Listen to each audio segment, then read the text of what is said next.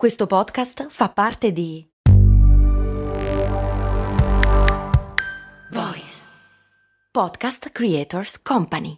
Aspetta, devo fare la spesa, fermati qui all'MD. Ma è un discount. Eh, e quindi? E costa poco. Eh, e quindi? Vuol dire che vende cose che arrivano da chi? Ci sono prodotti italiani. Ah, e vabbè, ma vende tutti i prodotti fatti da chi? Da produttori seri che conosci anche tu. Ah, e allora perché è così conveniente? Buona domanda, ma puoi fare di meglio. E allora perché non ci sono mai andato? Ecco, bravo. Almeno provalo.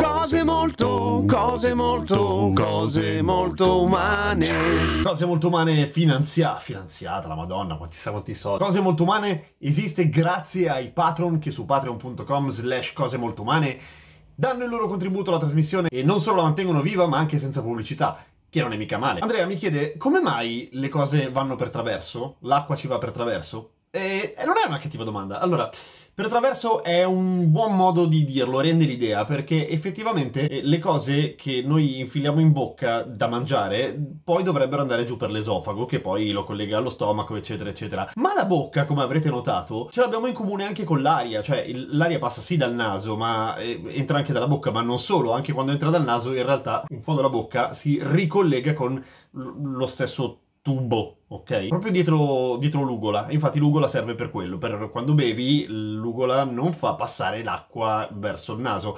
A meno che non ti venga da ridere e che tu stia bevendo Coca-Cola, soprattutto lì viene molto bene, e riesci a espellere un sacco di cose dal naso a cena quando ti stai divertendo tanto. Tipo anche gli spaghetti. Un mio amico ci è riuscito. Vabbè, ma è una roba disgustosa. Comunque, al di là di questo, dopo, dopo, quando c'è il, lo- lo- come se fosse lo scarico del lavandino dietro la lingua, ci sono sia la trachea, che è davanti, che è il tubo che va nei polmoni, nei bronchi e poi nei polmoni, e, e dietro c'è l'esofago. Che cosa fa scegliere al nostro corpo dove mandare le varie cose che... Cioè, nel senso, che cosa fa scegliere il corpo fra aria nei polmoni e cibo nello stomaco e non viceversa? Uno scambio, fondamentalmente, che si chiama epiglottide, banalmente, che è una sorta di pateletta di mucosa, con un muscolo che si chiude quando stiamo mangiando, evidentemente, in modo da far andare le cose dietro nell'esofago e che si apre quando respiriamo. Ora, ogni tanto sbagliamo. Eh, se stiamo respirando mentre beviamo dell'acqua, ad esempio, oppure siamo di corsa, o anche quando siamo distratti, a dir la verità, succede che l'epiglottide non si chiude in tempo e un po' d'acqua ci può andare nei polmoni.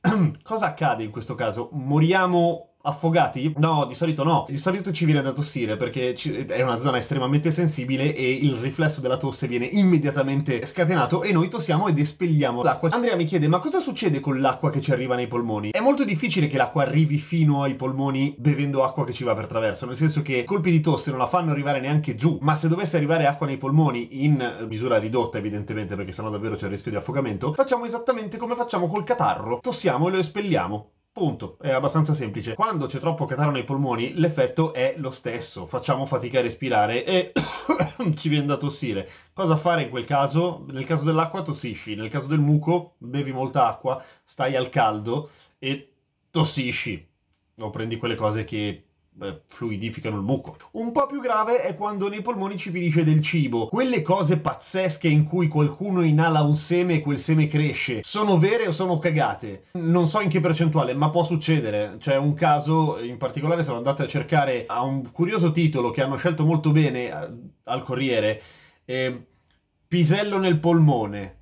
Sembrava un cancro di un professore del Massachusetts che a un certo punto ingoia un pisello crudo, presumo, e che ha iniziato a germogliare perché è perfetto, ok, è un po' buio lì dentro, però è umido e caldo, è l'ambiente perfetto, è una serra per far crescere delle cose. Mm, Poi va operato. Evitate di inalare i piselli. Suona male. Evitate di inalare cibo. Meglio così.